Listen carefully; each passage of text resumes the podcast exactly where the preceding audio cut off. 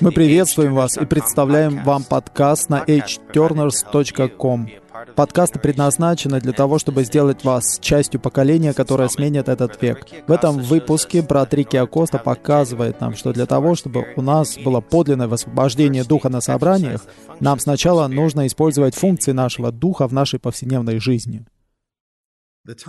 Тема нашего сегодняшнего общения — это разница между упражнением духа и высвобождением духа. Братья и сестры, у меня много чувства в отношении этого момента, потому что, когда я был молодым христианином, мне помогли увидеть эту разницу, и мое переживание Христа, мое наслаждение Господом в большой степени увеличилось.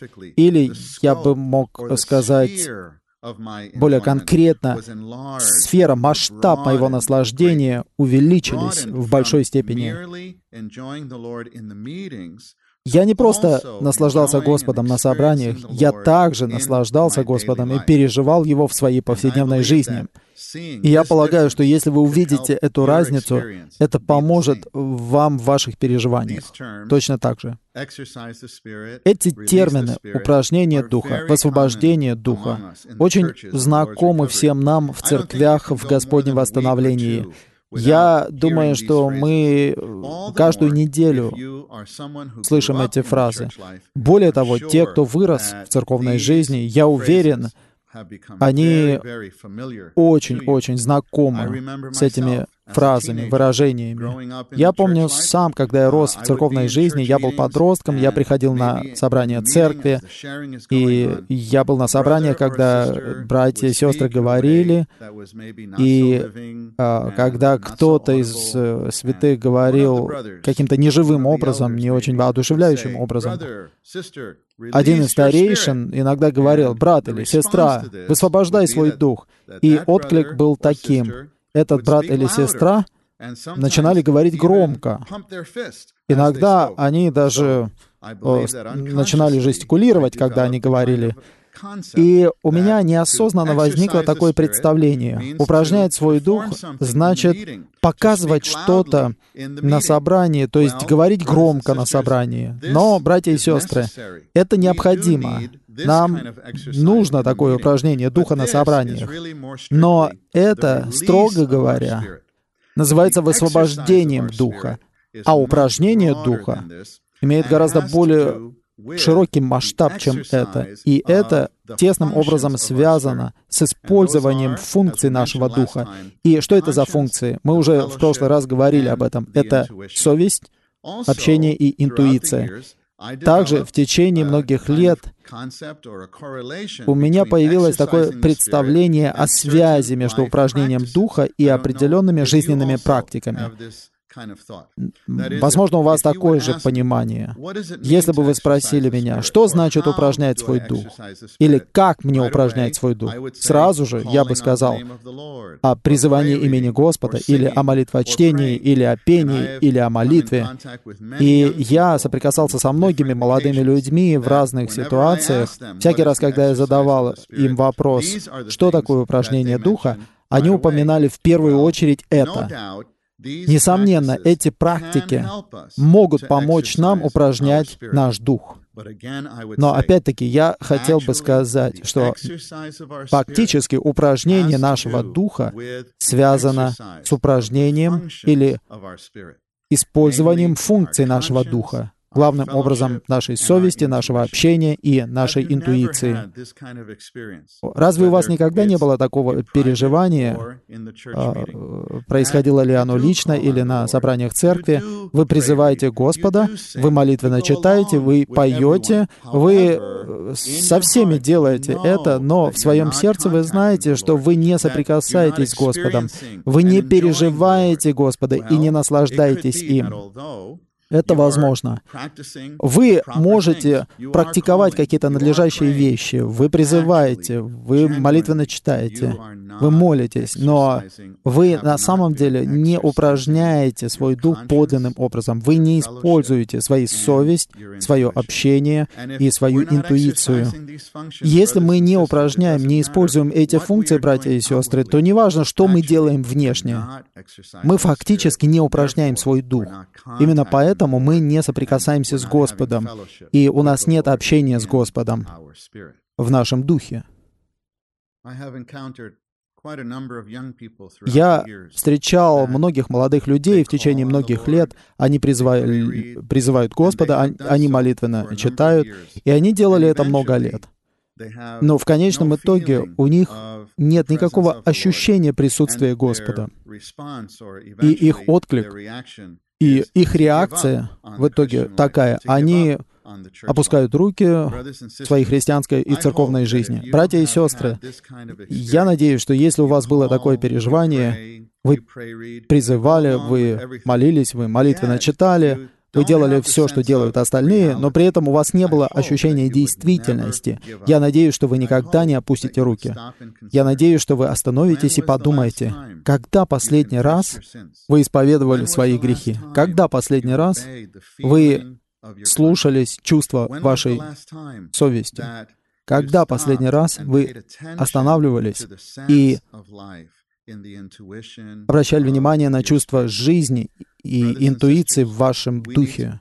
Братья и сестры, нам нужно упражнять свой дух, следуя или уделяя внимание чувствам в нашем духе. Я надеюсь, вы помните с прошлого раза определение этих трех функций. Мы читали немного из книги брата Литома «Строительство Божье», шестой главы. Я хотел бы освежить вашу память в отношении некоторых из этих определений.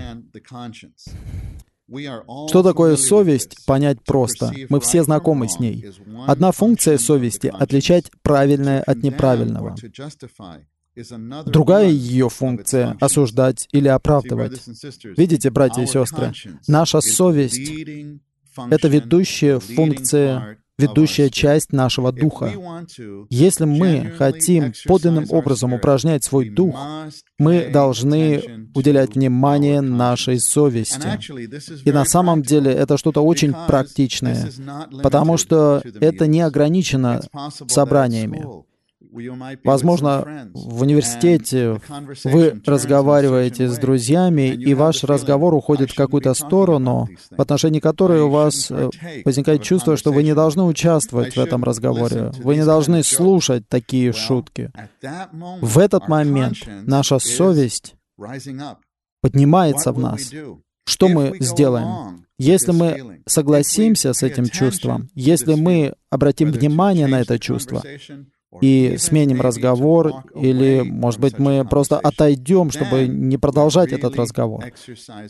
В этом случае мы действительно упражняем свой дух. Иногда вы с друзьями, и у вас есть искушение сделать что-то. В этот момент должно быть какое-то чувство в нашем духе, в нашей совести. Если мы согласимся с этим чувством, и не впадем в искушение, мы тем самым упражняем свой дух. Может быть, вы дома, вы занимаетесь, или вы за компьютером у себя в комнате, и ваша мама или ваш папа зовет вас.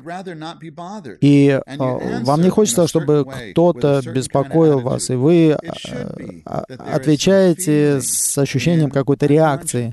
И в вашей совести должно появиться какое-то чувство в вашем духе. И если вы согласитесь и послушаетесь этих чувств, которые в вашем духе, которые исходят из вашего духа, вот в тот момент дома вы будете упражнять свой дух. Может быть, значительно большей степени, чем во время какого-то свидетельства или пророчества, когда вы говорите на собрании. На церковном собрании возможно следовать этому чувству и даже что-то показывать другим. Но когда мы дома, когда мы в университете, и у нас возникают такие ощущения, такие чувства в нашем духе, мы должны обращать на них внимание, мы должны взаимодействовать с ними, мы должны соглашаться с ними. Братья и сестры, это и есть подлинное упражнение нашего духа. Когда у вас есть такие переживания, и потом вы приходите на церковное собрание и говорите что-то, дух начинает течь, и у вас действительно происходит высвобождение вашего духа. То же самое можно сказать об интуиции. В домостроительстве Божьем Брат Ли пишет, интуиция — это непосредственное ощущение или знание. В нашем духе бывает такое непосредственное ощущение, не имеющее рационального обоснования, не зависящее от обстоятельств или предпосылок. Это ощущение, не имеющее рационального объяснения, иррациональное ощущение. Это непосредственное ощущение Бога и непосредственное знание от Бога. Такую функцию мы называем интуицией Духа. Что касается интуиции, это не а, происходит в сфере правильного и неправильного, греха или праведности. Это непосредственное ощущение от Бога. Вы когда-нибудь переживали это? Вы сидите на собрании церкви, и у вас появляется чувство помолиться или сказать что-то. Может быть, встать и говорить что-то. И сразу же возникает рассуждение. Вы начинаете думать, «О, у меня такая тяжелая неделя была. О, я сижу так далеко сзади. О, кто-то уже сказал то, что я хотел сказать». Эти рассуждения, братья и сестры, подавляют чувства нашего духа. Наш дух поднимается. Интуиция в нашем духе дает нам определенное чувство.